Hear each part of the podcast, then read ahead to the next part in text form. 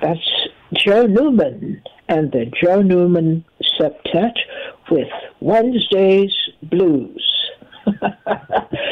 Wednesday's Blues being very much like Tuesday's Blues, being very much like Monday's Blues. Uh, it's all about blues. Uh, Joe Newman is on trumpet, Frank Wess on tenor sax, Tommy Flanagan on piano, Eddie Jones on bass, and Oliver Jackson on drums. This is from Newman's nineteen sixty album, Swingville. This is Leid Stories. I'm Yatrice Leid, and glad to have you back, glad to be together with you again. And we keep moving forward. No matter how painful it is, you got to move forward. You got, or just move. Just keep moving. Uh, that would uh, make moving forward much easier, as, as long as you're moving. Well, jury deliberations uh, have begun and are continuing in the case of uh, the murder of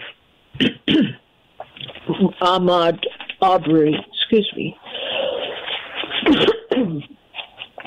um, and his accused killers, a father, including a father and son team, and a neighbor, three men, three white men, who apparently spotted him and felt that he didn't belong in their community, although he was just jogging through. And so they decided on the spot to form themselves, or to agree among themselves, that they will be acting in the defense of the community, because this black man, twenty-five-year-old Ahmaud Arbery, should not be there. He had no right to be there, no reason to be there, and besides which they can tell from afar that he looked suspicious. So they gathered themselves together in their trucks and their guns, including a shotgun and a three fifty-seven Magnum, and they began a chase of Ahmaud Arbery for no expressed reason. They just started it. And, of course, Arbery, sensing himself in immediate danger, started again to run even faster. And that's where the trucks came in handy. The men in their trucks pinned him in, boxed him in, so he had, at a certain point, no place to go, no point of exit from imminent danger. And they confronted him and basically began the inquisition. What are you doing here? It is very unclear that they had any right to do that. But now in the trial, and during the course of the trial, their main defense is that they were acting as a citizen posse, for, for lack of a better term. They were acting as protectors of the community. And under the law, in their view, as a uh, basically a, a, a self-appointed guardian committee looking after the safety of the community. And they were involved in making a citizen's arrest. That's their uh, defense. At the time, that was not their defense. They just confronted this young man and terrorized him. And then came the shotgun pointed directly at him only a few feet away. Ahmaud, seeing that he had no place to run at that time because the vehicles had penned him in, he thought at least, well, I'm going to be killed here. I'm going to at least try something to defend myself. He held on to the barrel of the shotgun and was trying to aim it away from him. But he wasn't able to do that. The shotgun went off three times, killing him instantly. And now we have the trial of these three men, and the charges against them: malice murder, four counts of felony murder, two counts of aggravated assault, false imprisonment, criminal intent to commit false imp- imprisonment, and all these charges amounting to nine counts, which each of them is charged with. They include Gregory McMichael, the father. He's sixty-four, or perhaps by now sixty-five. Travis McMichael, his son, thirty-five years old. And the neighbor, William Bryan, who was the person who took film footage with his camera of everything that transpired. And so he is the person who provided, perhaps unwittingly, a record, or perhaps wittingly, we don't know. But uh, he found himself in a situation where he can take pictures of things and film things. And so he used his camera and unwittingly became the documenter of what was going on or what had gone on.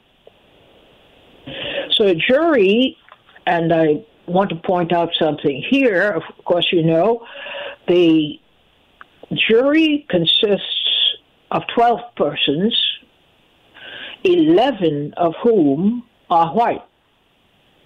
There's only one black person, a male, on the jury. And so begins the trial, or began the trial, and continues the trial, and the summations have occurred. The lawyers for the defendants had a chance to make their case, to summarize what their case is all about, hoping to persuade the court and the public that the public's interpretation of what happened is quite different from what really happened. And what really happened was a citizen's at, at an attempt at a citizen's arrest, and it went wrong. Of course, it went wrong because Ahmaud made it go wrong. And they are now fighting over the details one more time so that the jury will hear again, and specifically each side's point of view of the trial. And we expect to hear from the jury very soon as it comes to a decision as to who is guilty and of what in this case. So that's where things stand in this case, and it's a fast wrap-up, but that essentially is it. We've discussed some of the important points here, but we too are a jury in that we have some specific concerns, having learned some of the details of this case and having formed points of view about those details. And we will, as the case gets closer and closer to a wrap-up, we are going to be talking about that today as well. I want to know, because this is the question I'm posing to you today, I'd like to know your answer to this question. What is, as a case comes to a close, a close, what, in your view, still remains, what remains as the central point of this case? And what should the prosecutor be insisting on? And what do you expect the defense also to be insisting on in order to arrive at a just conclusion to this case?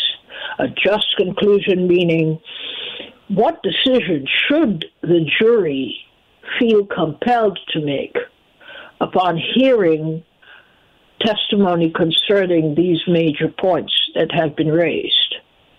How should it go? And why?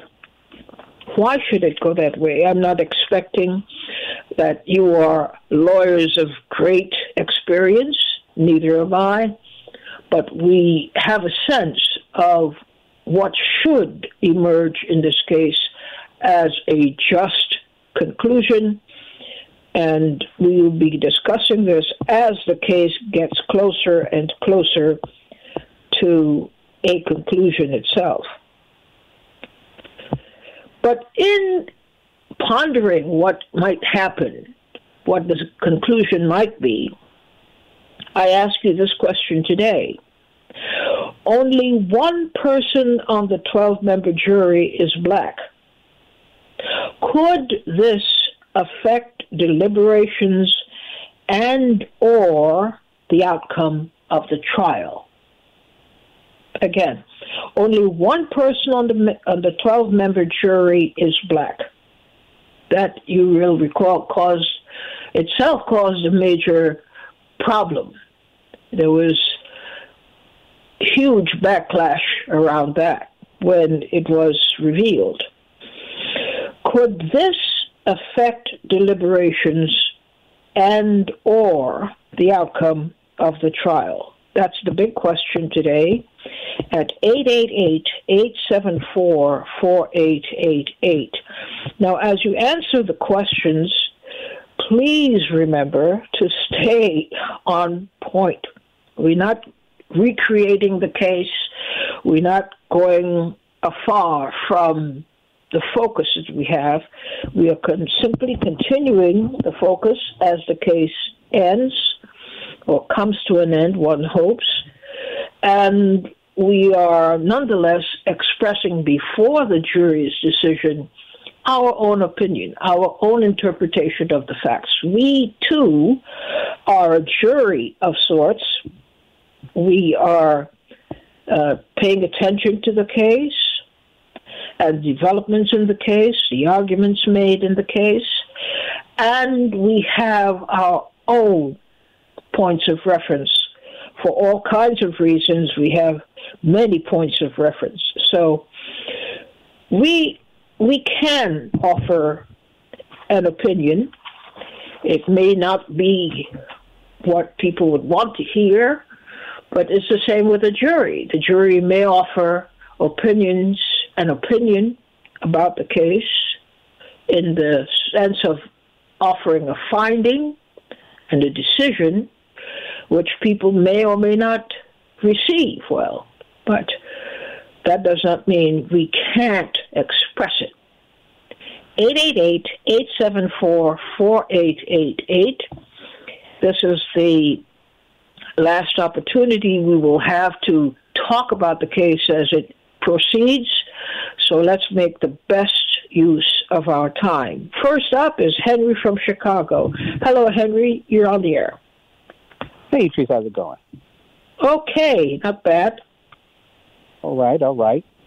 Um, I think that this uh, this one black juror could affect the outcome of a trial, because I'm thinking uh, in an alternate scenario that it might end up being a hung jury. And oh. so, yeah, I, I, I believe that one possibility, and it's probably a strong possibility outside of acquittal, uh, would be a hung jury. What makes you believe that? Well, you know, um, now, I'm not a lawyer. I only practice one on T V. We aren't lawyers, we just we're observers, but we yeah. have legitimate reason to express our observation. Go ahead. Yeah, but from my understanding, like I said, correct me if I'm wrong, because I know you've covered trials before, and you know I might be wrong in this, but uh, in a case like this, uh, there's got to be a unanimous decision. Am I correct on that? I don't think so. Oh, okay. Um, th- that is the ideal thing, that the jury will come to a unanimous decision, but the unanimous decision need not be on one or the other side of guilty or not guilty. You are talking about the other possibility, which is interesting, and we are looking at, well, what would happen if a jury says we can't come to a decision? Okay. Yeah, so I, I guess for me, with the, uh, you know, with the pressure and the attention that this case is getting, um, I, yeah, I, I, I do feel that there, you know, there might be some jurors uh, that who are probably uh, weighing the pressure of, you know, possibly trying to, you know, trying to uh, make a decision, you know, not based just solely on the facts, uh, but, you know, based on, um, you know, the, the pressure that, that, that is that is happening. Because, you know, obviously you have a lot of outside, uh, you have a lot of outside uh, influences Uh, in this case, uh, no matter, you know, what people think about it being a straight jury trial. I mean, obviously the the um, the, uh, the the black pastors being in the uh, in the jury uh, in the in the trial room at, at one point uh, is a is a significant factor in this case. Also, I'm also reading that there are members of uh, different various groups outside of the courthouse, including the new Black Panther Party and various uh, uh, so-called white supremacist groups also, uh, you know, outside of the courtroom. So uh, I think some of them will succumb to this pressure of either uh, uh, uh, and, and would not, you know, it, probably the jury would not be aligned on their uh, on their decision, because I, I feel like there's just some of them who are just hardcore, straight up, you know, we're going to let these people go. And then there's some who are just be like, well, you know, we need to, you know, uh, I, I don't, I don't think that uh, this is, this is a murder, and we need to convict these, uh, these three murderers. But uh, I'm, I'm not saying that's the, that's the most likely possibility, but I think that that uh, is probably my second possible, uh, my second possible prediction of this case, that it'll be a hung jury. Well, if it is a hung jury, what does that say about the jury itself? Well, what that'll probably say about the jury uh, is that um,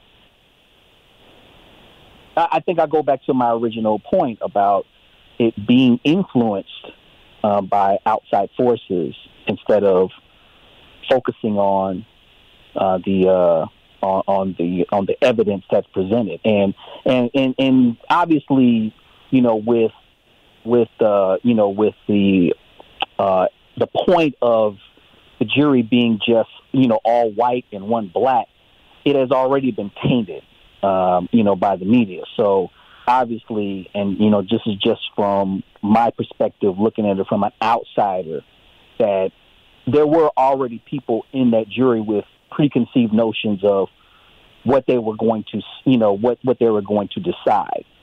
Uh, so for me, you know, I, I would not be surprised if this is a hung jury. And if, if I'm not mistaken, uh, they can be retried, right, even if it is a hung jury? Well, it's if it's a hung jury, then the first case is kind of erased, and they start all over again. Okay, that's what I thought, yeah. Okay, so it's got to start all over again. Yes. Because originally, because originally they weren't going to try these men at first, if, if I'm correct on that as well, until the video came out. And then that's when the pressure came through of of, of, of trying these men for murder. Because, you know, obviously if the video didn't surface, uh, these these three murderers will be walking scot-free right now. Well, we will see. But your position officially is you you think there's a possibility of a hung jury in this trial, in which case the case is tried again. Yeah, I, I, I think that's a that's a possibility that, that, that might come out.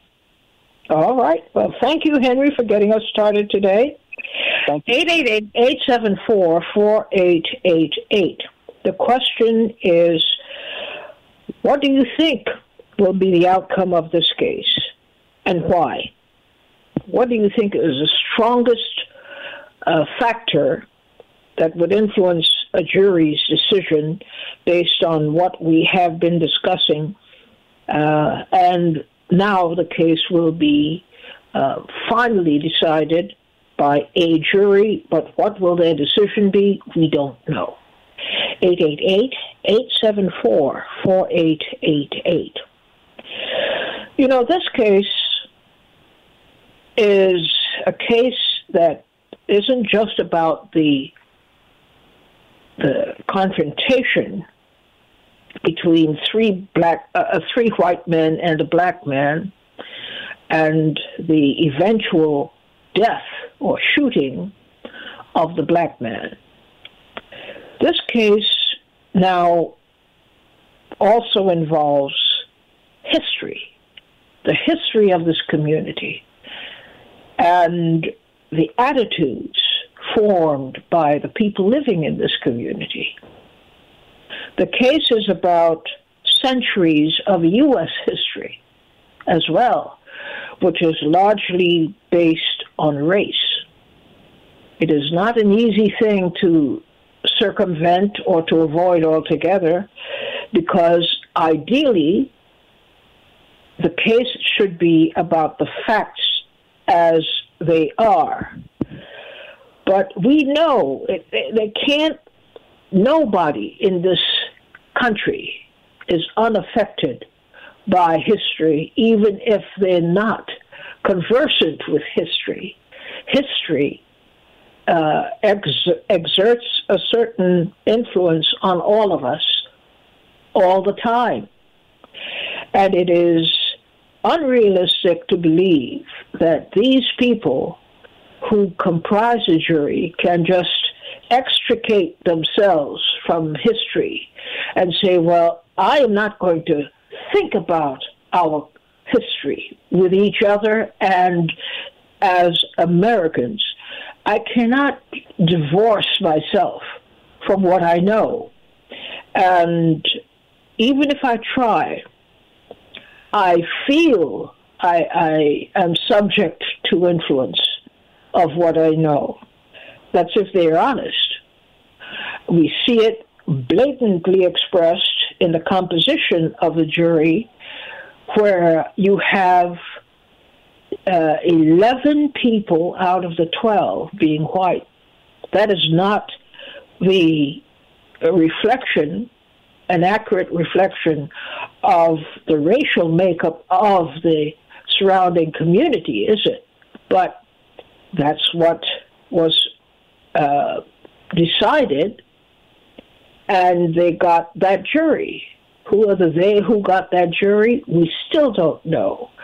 Uh, although we know theoretically it's supposed to be um, an independent decision. It's not supposed to be influenced by any particular group or issue or individual.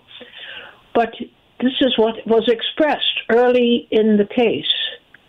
The composition of the jury said something about how the community reacted in a case involving three white men and a black man who eventually became the victim of their violence.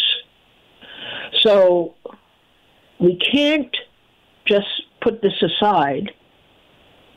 And as the case comes to an end, when the jury's decision is the focus, we still have to deal with the fact that this appeared to be a lopsided jury. It appeared to be an unconstitutionally put-together jury that did not reflect the community, the racial makeup of the community, where you have eleven whites out of twelve and one black person uh, on this jury. That is most unusual. And I can't see how they can easily get around it. And I can't see how lawyers representing the Arbery family would would allow it to go unnoticed and not a factor if the case should be that the men are found not guilty. eight eight eight, eight seven four, four eight eight eight. I was expecting brisk reaction, but you guys are getting real skittish these days. You're waiting to hear what other people say before you say what you have to say. That's not you. That couldn't be you. You have a mind of your own, and you're entitled to express your point of view, and more so now in this case than before, because before it's purely theoretical. Now I think you're sensing, just like the jury, the jury is skittish about what people might say and how it might reflect on them and what people in turn would think of them as jurors, because many people see the jury as a kind of battle in and of itself, making a statement about these issues that are not strictly part of the case, you see? The idea is that you have a jury, fine, so you have a jury. But look at the composition of the jury. Are you expecting uniform thinking that the jury, no matter what the racial makeup is, will look at the issues in the case? And can they separate themselves from the issues in the case? Can they separate their personal feelings from this case? Brother David from Brooklyn, you're on the air. Uh, good afternoon, everyone. Um, good afternoon. I, I've been thinking about this case, and what comes to mind, uh, we can think about the one part of this is the evidence uh, in this crime Uh, committed against Mister Arbery, and uh, that's important. And what the law says, uh, the rules of so-called citizens' arrest and all that. Uh, however, uh, there are things that trump that. The law is trumped by a number of factors, and these factors in Uh, the United States, and uh, I'd say all over, but especially in a place like South Georgia, uh, uh, uh, race, phenotype trumps all of that. It depends on who the perpetrator is and who the victim is. If the victim happens to be uh, let's say, an African-American, and the perpetrator, the person on trial, uh, well, the scales of justice goes over on the white side as much as it can. The other way around, uh, it's much different. So that that is the main factor here.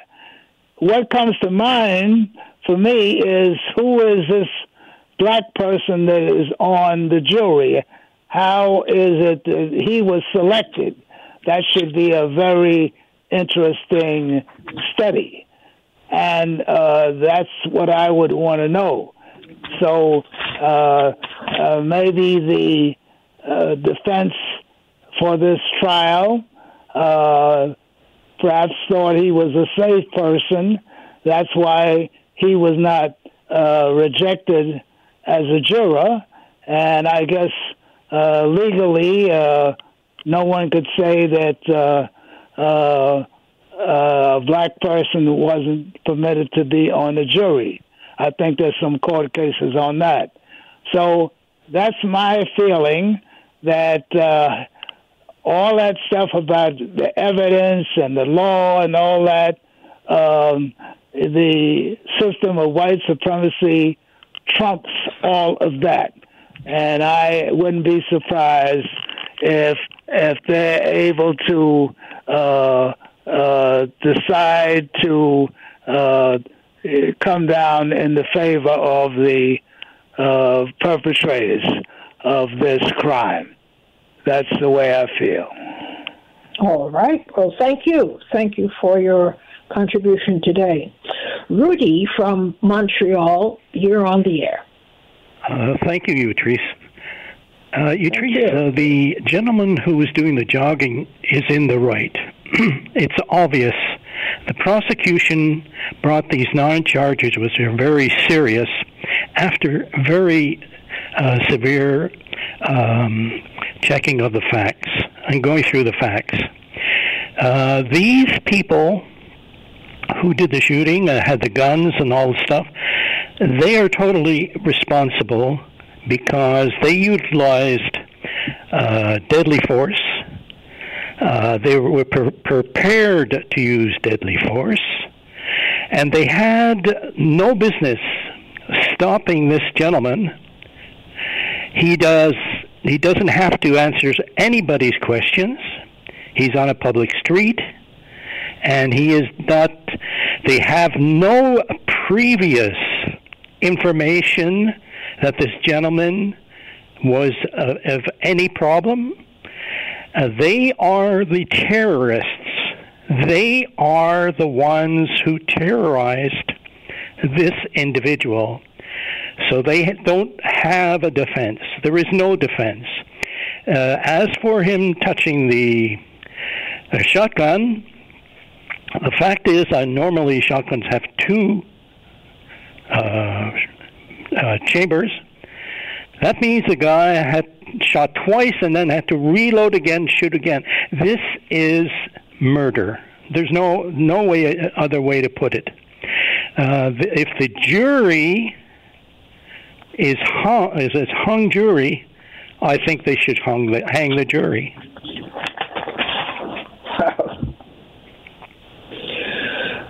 So, what is the absolute? Uh, I should say, how did you cross the line on this one? What was the absolute uh, point of no return in your decision here? Uh, I'm I'm not I'm, I'm sorry I don't I'm not not too sure what you mean. Is there anything that superseded what you normally would think in a trial like this? Is there something that pushed your decision over the edge and made you commit to the, the position that you now hold? Well, I, I, I found the uh, prosecutor's uh, charges uh, quite sensible, reasonable, because they understood that these people had no right, or any right at all, no reason to stop this person who was on a public street. So he was de- trying to defend his life. Uh, when they pointed this shotgun at him, that implies murder. They're prepared to murder him. So there is no excuse. They have no defense. And if they do have defense, then there's something very, very wrong with the justice system. And uh, the prosecution agrees with me. What could they have done, the, the men who confronted Arbery? What could they have done to signal that they were not out for blood, but out to correct a situation that they felt was wrong? They could have uh, they they could have not bear, bared, uh, brought the arms into into into use immediately, uh, and they they shouldn't be using the arms anyways. He was unarmed. There were three of them, so there's there he had they had no reason. I don't I don't understand what they were doing there anyways. What what they with these trucks and what what the hell were they doing there? Why were why what what what what what are they, are they stopping every person that goes by and, and says, what are you doing here? Why are you walking down this street? What are they doing there? They have no right. They have no right to interfere with somebody else who is uh, carrying out their civil rights. There, there, there's no reason for them to be there in the first place. Hmm. Okay, thank you so much. You're and especially welcome. Because you really are offering us a kind of outside view from Montreal. You're looking at a situation occurring here, but it is uh, very interesting that your mm-hmm. views coincide with the views of many who are, in fact, living here. Thank you so much, Rudy, for your call today. Joe from Florida, you're on the air. What is your thought? Thank you for taking my call. I'd like to make two corrections. Or, number one, the uh, shotgun can carry as many as ten, according to an expert that I just called, um, as far as uh, uh, you know, rifles and shotguns are concerned. So it's conceivable that he had three or four, or five. Apparently he could have had five up to ten rounds, uh, cartridges in that gun without reloading. Uh, number two is that it to get a conviction, it has to be unanimous. To get not guilty has to be unanimous. Otherwise, it's a hung jury. That I know for, for, for sure. Yes. Okay. But what are you saying? That you favor, in this case, a hung jury? Or no, I don't favor. Decision? I, I'm not on the jury, so I really can't say what, I don't know what the jury saw. Okay, so it's very difficult to make a prediction. Based on what I did see, though, I think they have him for uh, felony uh, murder. And which carries the same sentence as a, what's the other term that they use? I had it written down here. It's here it is. Hold on one second. When, uh, malice murder. Malice two, murder. Uh-huh. Two charges, and they, um, if it's felony murder, it carries the same sentence, up to life. Uh, the death penalty is not is available in Georgia, but it was not asked for in this particular trial. The prosecutor did not ask for a, uh, a the death penalty, so that's off the table. Well, we don't know uh, because they haven't gotten to sentencing yet. No, no, it's off the table because the prosecutor has to ask from the beginning whether or not it's he's going to ask for the death penalty, and the and the prosecutor, I think it's a male, I don't know, uh, prosecutor. No, it's a woman. Uh, it is a woman. Okay, I, I didn't. Uh, um, the prosecutor uh, did not ask for the death penalty, so it, as far as I know, it's off the table. Uh, the sentencing, uh, I think, is the minimum is life, uh, but I'm not sure. I think thirty years. Excuse me. And the minimum sentence is thirty years. So the if convicted, which I believe he's, they should be. I don't know about the third guy. I don't know what his role is. It's nebulous in my from the information well, that I got. He was he was uh, uh, among the other two. He was with the other two when they actually began this confrontation, and he apparently is an avid photographer or documenter of facts right. or whatever it is he does in his spare time, and he was there, and he thought he would make a record of it, uh, not because he favored one side or the other, but I think he favored one side. Um, but he decided that he would document it. Well, here, here's the thing: be him being charged, um, the the if you commit a felony, it's it's called felony murder. It's because you prior to the murder you've committed a felony. Then, if a murder results out of uh, for some other reason, but the you committed the felony which had to do with the murder, you're charged with it's called felony murder. You're accused of murder. Uh, the only re- the only way they can get him, the only felony that he committed is with that, that, that I can see is that he used his truck, okay, to block the jogger. I refer to him as a jogger. It's easy for me to learn yes. learn his name, but uh, out of all due respect to him and his, uh, you know, his relatives, et cetera. Um, he used his truck. If they can show that he used his truck to block and con, uh, to hold hostage the jogger, then they can get him on, on a felony, and then therefore, as a result of what he did, a murder took place. Then they can get him on felony murder.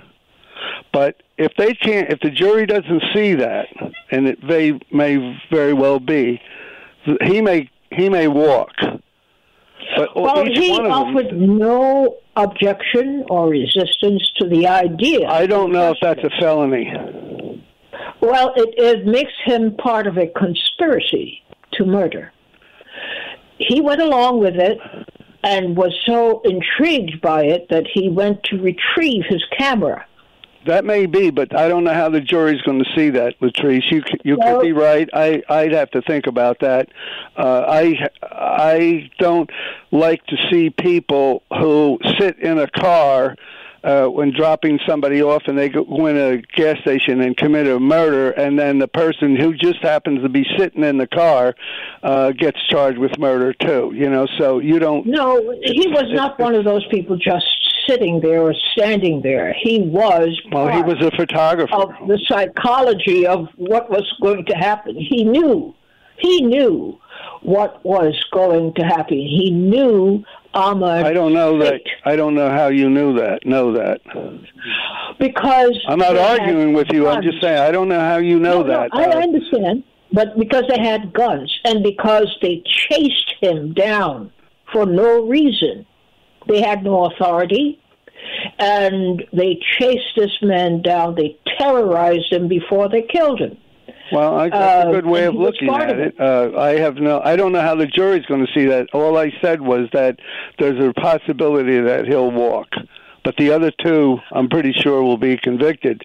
Um, you know, I, I don't know. It's just all you need is one person on there to say not guilty, and, and it's a hung jury, just one.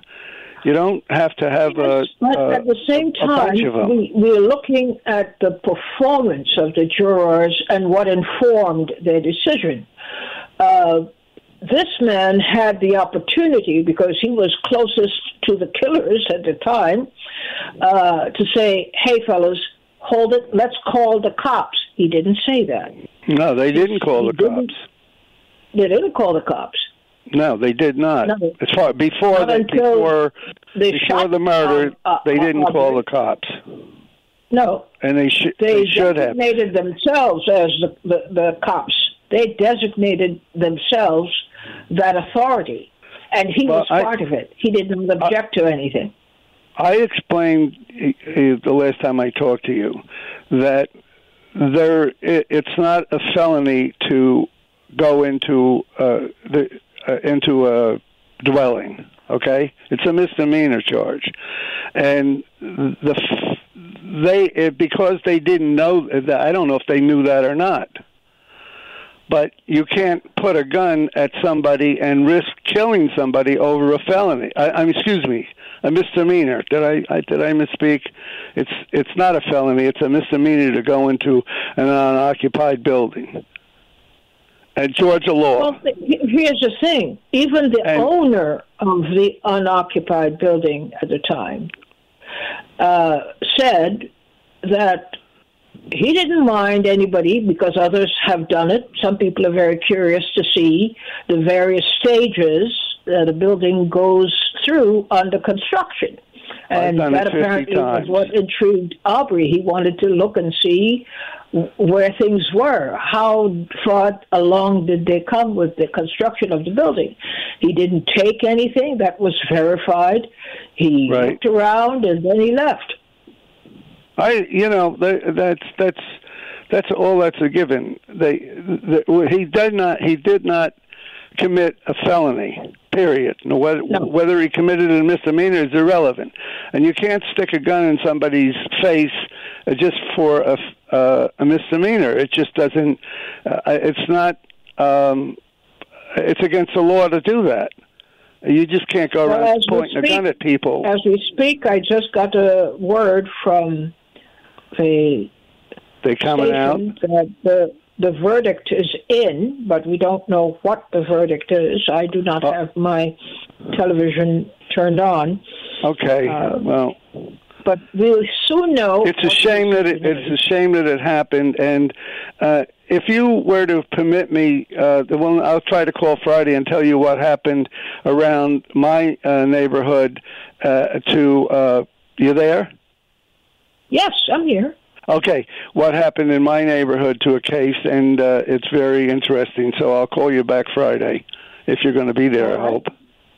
Okay. Yes, happy Thanksgiving. No, Friday is what? No, Friday is. Uh, Friday is the day after uh, Thanksgiving. Oh, yeah. Well, I'll be here. Thank you. Great. Have Thanks a, for your happy call Thanksgiving. Today. Bye-bye. eight eight eight, eight seven four, four eight eight eight. I'm just learning that the verdict is in, and uh, we don't know what it is. It will take some time. Hopefully, it will be known before we sign off today, but in any event, please do pay attention to what is announced as the verdict, because we will, of course, be discussing it, and we will be discussing uh, possible ways in which the jury arrived at the verdict. eight eight eight, eight seven four, four eight eight eight. For the meantime, however, we are discussing the presence on this jury uh, of only one black juror. And, oh, well, here's the verdict. All three men are found guilty of murder in the killing of Ahmaud Arbery. All three men are found guilty of killing Ahmaud Arbery. And that brings us to the point I was making. Even the one man, and uh, he did not shoot anybody. He didn't. He didn't participate in that, in that sense. But he was there and filed no objection. Did not object to the activities of the other two. So it meant that he felt that their actions were fine, just fine. Um, there was nothing wrong with what they did. And so he did not object to anything in terms of their treatment of Arbery up to and including killing him. So that is the finding today. All three men guilty of murder in the killing of Ahmaud Arbery. I want to thank at this time uh, folks back at the back at the... Uh, office, if you will, of keeping me abreast of things. That's very, very helpful, and I thank you, and I salute you for jumping in and keeping me uh, tied into what is developing right now. It's a nice thing to do, and I appreciate it, because it actually belongs in the program right now, that this news is breaking and that we should be aware of the verdict. Travis Michael, uh, ha- McMichael has been found guilty on all nine counts. All nine counts. Travis is the son, uh, the one who actually did the shooting. He has been found guilty on all nine counts. Uh, that is quite surprising and quite pleasing, actually, because it appears that somebody kept an open mind on this trial. Gregory McMichael, his father, was found guilty on eight out of nine counts. Still significant. A still a very significant conviction, to be found guilty on eight. I don't know what specifically the counts were that he was found guilty on, but he was found guilty on eight out of nine counts. So father and son have been found guilty, substantially guilty here. And that means That means that this case has yet another round to go, which would be very, very contentious. And that is, how do you apportion the blame, and how do you fix a penalty? And uh, Gregory McMichael found guilty of eight of nine. What are those eight, and which was the one that he was not found guilty on? That will be explained in due course. And William Bryan, the photographer, for lack of a better term, but I'm just referring to the role he, the major role he played. Uh, and I also noted that he cannot be separated from Arbery's death. He cannot, no matter what anybody says. He has been found guilty of six out of the nine counts. I don't know what the six are at this moment, but all three at this moment have been found guilty, substantially guilty, of crimes uh, uh, that have been denoted in the charging instrument. So they have some serious penalties to pay. That is very interesting news, and it should be uh, all the more, uh, I don't want to say it it, it, it it heartens me, but it is, because everybody could see what had happened there, and that there was no way that on any count anybody could try to excuse themselves from such a heinous act. So, in a sense, justice was done.